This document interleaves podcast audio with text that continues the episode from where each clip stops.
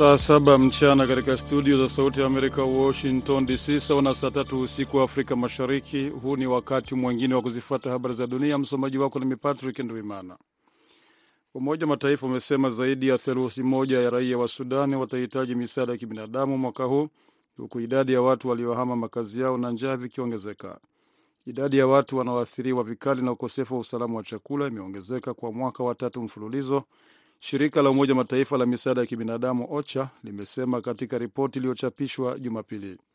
Karibu watoto milioni nne walio na umri wa chini ya miaka mitano, vilevile wanawake wajawazito na, na wanaonyonyesha ni miongoni mwa walio hatarini zaidi na ambao wanahitaji huduma za lishe za kuokoa maisha mwaka huu wa 2023, OCHA imesema. Sudan tayari ilikuwa miongoni mwa nchi maskini duniani wakati misaada ya kimataifa ambayo ilikuwa inaitegemea ilisitishwa mwishoni mwa mwaka 2021 kutokana na mapinduzi ya kijeshi ambayo yalikwamisha mabadiliko chanya ya kidemokrasia. Takriban watu milioni 15 na laki 8 sawa na theluthi moja ya raia watahitaji misaada ya kibinadamu mwaka huu. Hili ni ongezeko la watu milioni moja na nusu ikilinganishwa na mwaka wa 2022 na ni kiwango cha juu sana tangu mwaka wa 2011, OCHA imesema. Wataalamu wawili walioteuliwa na shirika la afya duniani WHO kuchunguza madai kwamba wafanyakazi wake waliwanyanyasa kingono wanawake wakati wa mlipuko wa Ebola huko Jamhuri ya Kidemokrasia ya Kongo wametupilia mbali juhudi za shirika hilo la Umoja Mataifa za kutetea ushughulikiaji wake wa upotovu huu wa nidhamu na kuzitaja kuwa ni za kipuuzi. Baadhi ya wanawake walionyanyaswa kingono wanasema karibu miaka minne baadaye bado wanasubiri WHO iwafute kazi wahusika au kuwapa fidia yoyote ya kifedha. Mwezi Oktoba mwaka 2020 Aichatu Mindaudu na Julian Lusenge waliteuliwa na mkurugenzi wa WHO Tedros Adhanom Ghebreyesus kuongoza jopo linalochunguza ripoti kwamba baadhi ya wafanyakazi wa WHO waliwanyanyasa kingono au kuwadhalilisha wanawake katika eneo la Kongo lenye mzozo wakati wa mlipuko wa Ebola kati ya mwaka 2018 na 2020. Tathmini yao iligundua kuwa kulikuwa wahalifu 83 wa unyanyasaji ambao walikuwa wafanyakazi wa WHO na washirika, yakiwemo malalamiko ya ubakaji, utoaji mimba wa kulazimishwa na unyanyasaji wa kijinsia wa msichana wa miaka 13 katika kashfa kubwa ya unyanyasaji wa kingono inayojulikana katika historia ya shirika la afya la Umoja wa Mataifa. Jopo hilo liligundua pia kwamba mameneja watatu wa WHO walisimamia vibaya kesi ya utovu wa nidhamu wa kingono iliyoripotiwa kwa mara ya kwanza na shirika la habari la Associated Press ikimhusisha daktari wa Umoja Mataifa akisaini mkataba wa kununua ardhi kwa mwanamke anayedaiwa kumbebesha mimba. Unaendelea kusikiliza habari za dunia moja kwa moja kutoka Washington DC. Katibu mkuu wa Umoja Mataifa na kamishna mkuu wa haki za binadamu Jumatatu walitoa onyo kali kwamba haki za binadamu zinaminywa na serikali duniani kote na kuwataka viongozi kufufua ari na msukumo uliopelekea kupitishwa kwa azimio la dunia la haki za binadamu miaka 75 iliyopita.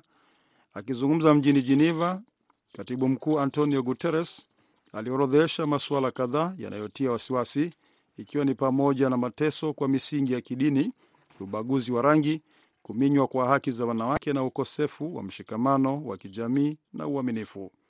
Kamishna mkuu wa Umoja Mataifa wa haki za binadamu Volker Turk alisema kwamba mafanikio mengi yaliyopatikana kwa miongo kadhaa yanarejeshwa nyuma na hata kubadilishwa katika baadhi ya sehemu, lakini serikali zina nafasi ya kufikia makubaliano mapya duniani kote kuhusu haki za binadamu.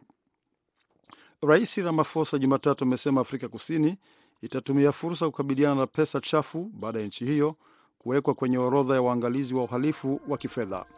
Mwisho wa habari za dunia, lakini hapa studio mnaendelea na mwenzangu BMJ Muridhi katika kipindi cha Kwa Undani.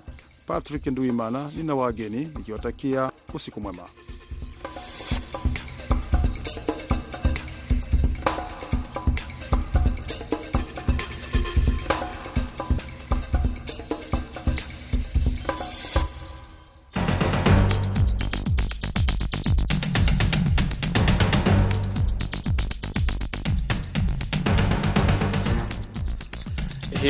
Kwa Undani kutoka idhaa ya Kiswahili ya Sauti Amerika, moja kwa moja kutoka hapa jiji kuu la Marekani, Washington DC, kipindi ambacho huangazia ripoti zinazogonga vichwa vya habari, tukipekuapekua, kuchimbua na kukupa maelezo ya kina zaidi kuliko ilivyo kawaida.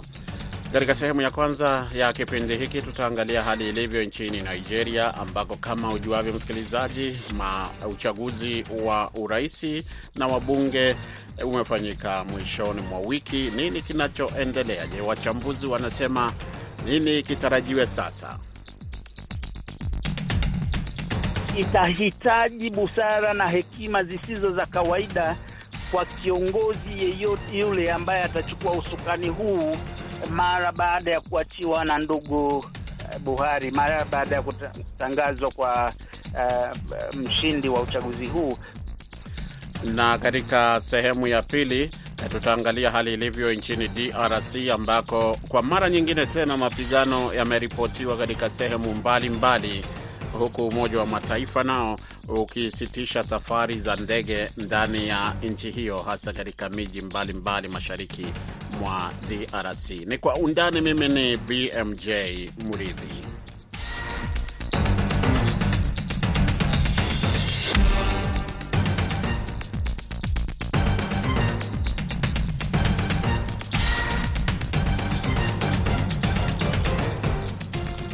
Nam msikilizaji, wakati kura zikiendelea kuhesabiwa nchini Nigeria baada ya uchaguzi mkuu uliofanyika e, mwishoni mwa wiki katika taifa hilo lenye watu wengi zaidi barani Afrika na lenye uchumi mkubwa e, na vilevile linalouza mafuta kwa wingi nchi za nje katika bara hilo wa Nigeria wanaendelea kusubiri kujua ni nani atakayechukua nafasi gani katika kiti cha rais na vilevile e, wabunge na vilevile e, katika Senate lakini kinachosubiriwa kwa hamu kote nchini kwa hamu zaidi ni kujua ni nani atakayeibuka mshindi katika kiti cha urais. E, tumezungumza mengi kuhusu ni nani ambao walikuwa wakigombea. Wanajulikana e, na wengi, kwa mfano Uh, huyu ambaye ni mgombea wa tiku, kwa tikiti ya chama kinachotawala eh, akijulikana kama Bola Tinubu. Anaelezwa sasa hivi kwamba ndiye anayeongoza kulingana na takwimu zilizotolewa uh, au ma, matokeo yaliyotolewa na tume ya uchaguzi kama wanavyoripoti waandishi wa habari wa shirika la habari la uh, Reuters wakisema kwamba uh, kufikia wakati tunakwenda mitamboni, uh, kura zilizokuwa zimehesabiwa, Tinubu alionekana kuwa na takriban milioni 4.26 akifuatiwa kwa karibu na Atiku Abubakar akiwa na kura milioni 3.26 na kwa nafasi ya tatu E, akiwa mbali kidogo ni huyu Peter Obi e, wa chama cha Leba ambaye yuko na milioni moja nukta saba saba. E, kuna mengi ambayo yamezungumzwa. Vilevile tume ya uchaguzi imekuwa ikitoa e, ikitoa kauli za mara kwa mara kueleza hali ilivyo. Kumeripotiwa hali ya vurugu katika baadhi ya maeneo e, lakini kwanza kabisa hebu e, nimlete Peter a, ambaye ni mchambuzi wetu huyu uh, akiwa kule Afrika ya Kusini e, atueleze kwanza kabisa, baadhi kumekuwa shutuma za e, kwamba kulikuwa wizi wa kura, kulikuwa na shutuma zingine mbalimbali. Kwanza umekuwa ukifuatilia Pita, shutuma zipi zingine ambazo zimekuwa zikitolewa kufikia leo? E, pamoja na hizi e, lawama za zinazotoka Eh, kwenye kambi ya OB ikiongozwa na OB Dat Media Office eh, ndugu Dirani Onifade eh, katika mji mkuu wa Abuja. Ni taarifa ambazo kwa kweli haziwezi kubatilisha mm -hmm. eh, ma, matokeo au matangazo ya, ma, uh, ya, ya matokeo yatakayo tangazwa rasmi mara baada ya kuhakikisha kwa uh, kula zote kwamba zimehesabiwa vizuri, na kwa mujibu wa taratibu za Nigeria kuna utaratibu, yule ambaye hataridhika na matokeo, basi kuna utaratibu wa kwenda mahakamani Naam. na kuweza kuiomba mahakama kutupilia mbali e, yale yatakayokuwa yametangazwa na Independent National Electoral Commission. Peter Bigenda um, umemtaja, nafikiri tuendelee tu. Uh, umemtaja huyo Peter Obi ambaye amekuwa aki, uh, wengi wamekuja kumjua uh, wakati wa maandalizi ya uchaguzi huu wa Labour Party, chama cha Labour, na ambaye anatajwa kama anayeweza kubadilisha mwelekeo wa jinsi ambavyo mambo yalitarajiwa kuwa hasa kwa vyama vikuu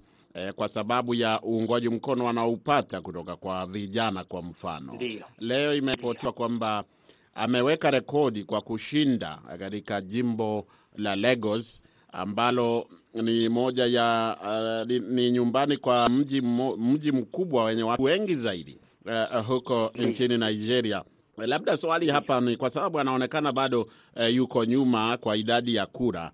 E, moja kwa moja unadhani huyu Peter Obi eh, kuna uwezekano kwamba huenda akabadilisha matarajio ya wengi na ikawa kwamba kutakuwa na marudio eh, ya uchaguzi hasa kwa wale ambao watakuwa wamepata nambari ya kwanza ya pili, e, tofauti na wengine waliofikiria kwamba eh, uchaguzi huu utaishia katika raundi ya kwanza. Uh, binafsi na, na, na, naweza nikasema kwamba ndugu Obi, unajua siasa za Nigeria ni siasa za kikanda.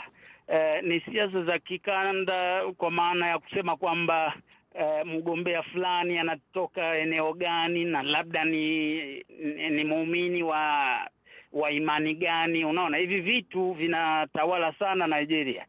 Sasa kinachoweza kumkwamisha ndugu Obi hapa ni kwamba kwa upande wa kusini mwa Nigeria eh, anapambana na huyu mwenzake kutoka chama cha APC. Sasa huyu mwenzake naye pia anatoka kusini, Tinubu anatoka kusini vile vile.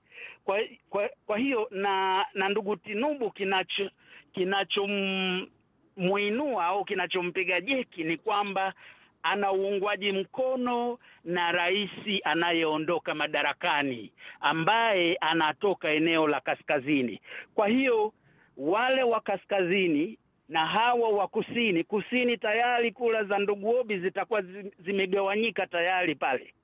Eh, kwa hiyo hawa wawili ukiwaunganisha u, u, ukili, u, ukilinganisha kwamba pia walikuwa na nyenzo fedha, walikuwa nayo vyombo vya kufanyia eh, harakati za kampeni walikuwa nazo, ukilinganisha na Obi eh, nadhani kwa kweli ndugu Obi pale nafasi anayo ni ndogo.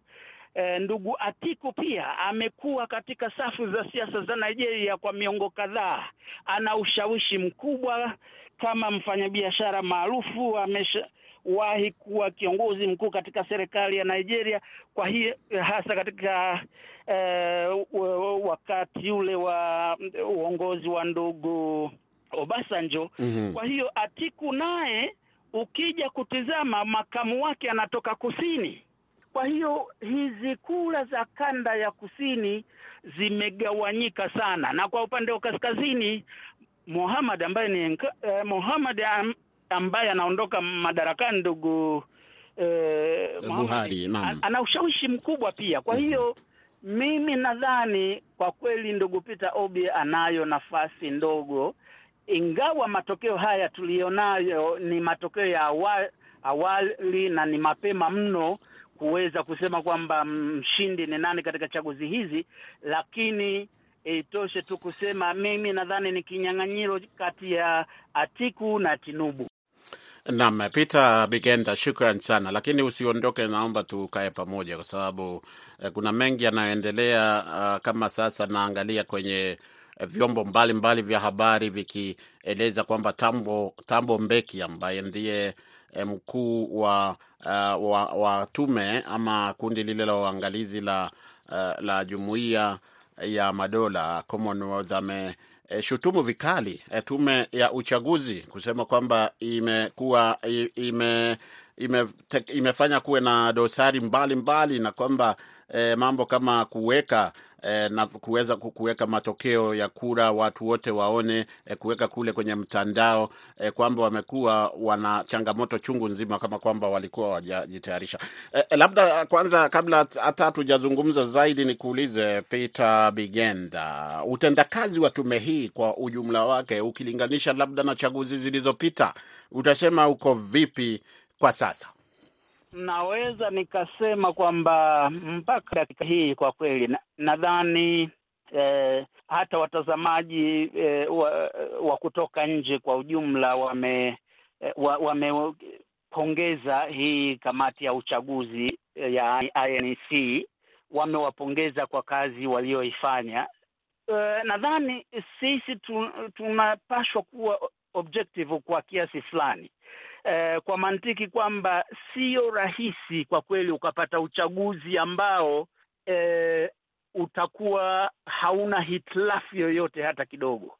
Tumeona hata majuzi majuzi hapa Marekani eh, pale ambapo Trump hakuridhia matokeo ya uchaguzi. Kwa hiyo eh, katika harakati zozote zile za uchaguzi, hasa wale wanaohisi kushindwa hawakosi sababu ya kuonyesha kwamba uchaguzi haukuwa wa haki na huru na sababu zingine, lakini kwa ujumla binafsi nadhani tume hii ya uchaguzi ya Nigeria kwa kweli, ukilinganisha na chaguzi zilizopita miaka ya nyuma, nadhani ya sasa hivi eh, wameweza kufanya vizuri. Hata rais mwenyewe alisema kwamba eh, nafasi ya kuweza kufoji matokeo kwa kweli ni ndogo kulingana na miundombinu ambayo wamekwisha kuiweka na na wanaitumia kwa sasa hivi. Kwa hiyo nadhani hitilafu zitakuwepo obviously za hapa na pale, lakini hatuwezi kusema moja kwa moja kwamba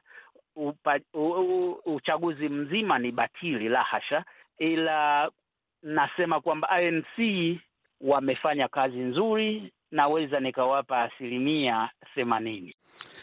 Naam, msikilizaji, eh, kulingana na sheria na katiba ya Nigeria ni lazima eh, kila ambaye anataka kupata ushindi ama atakayeshinda awe ameshinda katika eh, takriban eh, robo eh, uh, robo ya kura katika takriban majimbo ishirini na manne kati ya thelathini na sita na awe kwa ujumla wake amepata kura nyingi kuliko wengine ambao wanashindana nao.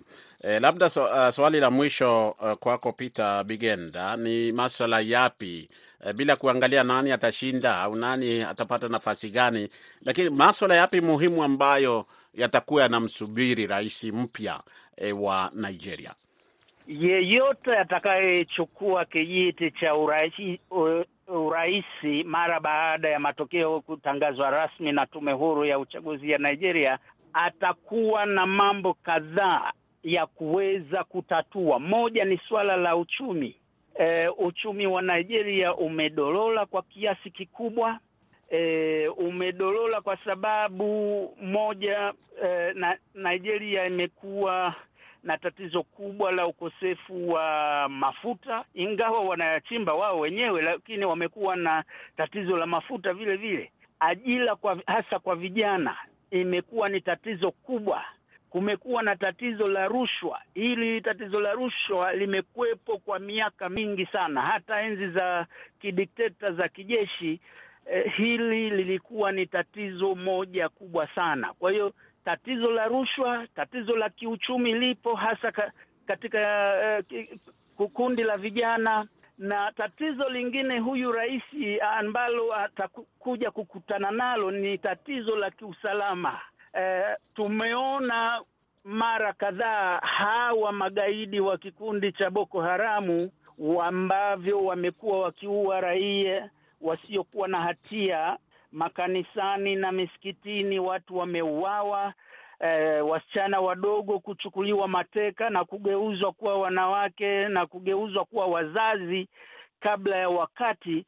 Kwa kweli hili ni tatizo ambalo atakuja kukumbana nalo, na sidhani kama kuna mgombea hata mmoja ambaye ame, amejizatiti kuweza kupambana na, tat, na matatizo haya ambayo Nigeria, mfumuko wa bei. Ni tati, kuna matatizo chungu mzima tukianza kuyaelezea ya Nigeria, lakini tatizo la kiuchumi, tatizo la kisiasa hasa Uh, Mhm. hasa kikundi hiki cha Boko Haram na maeneo ya kaskazini mashariki mwa Nigeria Mhm, tatizo la kiusalama. ni Mhm. la, tatizo la kiusalama. Tatizo lingine ambalo tunalo Nigeria ni tatizo la udini.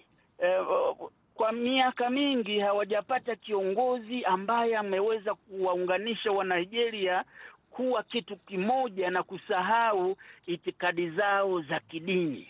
Udini umeshamili sana na kwa kweli itahitaji busara na hekima zisizo za kawaida kwa kiongozi yeyote yule ambaye atachukua usukani huu mara baada ya kuachiwa na ndugu mm. eh, eh, eh, na ndugu eh, Mohamed eh, Muhammadu Buhari. kutangazwa eh, Buhari mara baada ya kutangazwa kwa Uh, mshindi wa uchaguzi huu. Kwa hiyo ni, ni, ni, ni, chungu, matatizo ni chungu mzima, na na kwa kweli kuyatatua, rais kama rais atahitaji ushirikiano wa vyombo mbalimbali vya Nigeria vikiwemo eh, vikiwemo Sawa sawa sawa sawa, naona eh, vya watu binafsi eh, amene sekta binafsi, sekta za za kiserikali kuja na kujiunga na kuwa kitu kimoja Mhm. na hivi kuweza kuyatatua matatizo yanayowakabili wananchi wa Nigeria. Shukran sana. rais bila ushirikiano Naam. Uh, kama anaweza kupata ufumbuzi wa matatizo yanayowakabili. Shukran sana uh, Peter Bigenda kuzungumza leo na Sauti Amerika. Asante.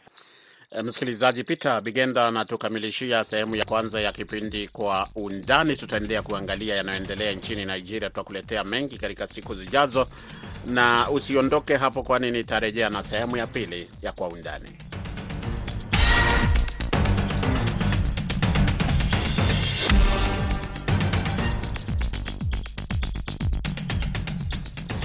Nam, katika sehemu hii ya pili tutaenda moja kwa moja mpaka DRC. Mimi naitwa BMJ Mridhi nikiwa hapa Washington. Eh, Kipindi ni kwa undani. Waasi kutoka muungano wa makundi yanayosaidia jeshi la serikali ya DRC wanaripoti kwamba wamewashinda nguvu na kuwafukuza waasi wa kundi la M23 kutoka Rubaya baada ya katika mji wa Rubaya baada ya kudhibiti mji huo eh, kwa muda mfupi. Eh, haya ni ya hivi punde kabisa, manake tulikuwa na ripoti za awali zilizoeleza kwamba eh, wale waasi walikuwa wameteka miji kadhaa, na sasa huyu msemaji wa kundi la waasi la Wazalendo eh, anajulikana kama Jean Mulumba ameiambia Sauti ya Amerika kwamba mapigano makali katika mji huo yamepelekea waasi wa M23 kuondoka. Kabla ya hapo, nimekuwa nikizungumza na Jean Claude Bagenza ambaye yuko eh, katika maeneo ya tukio. Na Jean, kwanza kabisa, mbona hayo mapigano kwanza ambayo tuliripoti eh, awali na vilevile vile kutekwa kwa baadhi ya miji e, inaendeleaje wakati watu wakitarajia kwamba vile vikosi vilivyotumwa vingekuwa uh, ngangari na vingeweza kuzuia mashambulizi kama haya? No, kwanza inabidi kujua kama uh, baada ya hatua ambazo zimechukuliwa zaidi hivi vikosi vya Afrika Mashariki, wao ni wanafiki tu ambao wako ndani yake, sababu hawakuja kusaidia Kongo. Hapana, wako ndani ya, ya mambo yao, sababu tangu wamekamata mikataba na mikataba, lakini hakuna hata mkataba mmoja ambao M23 imeweza kukubali na kuwa kimatendo, ila muda wote wanaongea tu kuongea, na kwetu sisi tunaona kama ni hali ya wanafiki ndio imesababisha wao kukuwa katika nchi yetu ya Kongo. Ya pili ni kwamba katika jeshi la FARDC kuna matatizo ya ya organization ya jeshi, kuna matatizo uh, ya ya, ya yaani wa, ambao wanaongoza vita uh, majeshi wamepigana siku nyingi, hawawezi kugombolewa, na hii yote inasababisha askari kuwa na kama vile mchoko na kuregea uh, kwa hali ya vita. Unaonaje eh, kuhusu kwamba kulikuwa kumewekwa makataa, yaani eh, ikaambiwa kwamba hao waasi wawe wamerejesha silaha na wamesitisha mapigano kufikia mwishoni mwa mwezi e, wa Machi, na sasa haya yanapoendelea, je, unadhani uh, hayo makataa yalikuwa yametolewa yataheshimika kweli?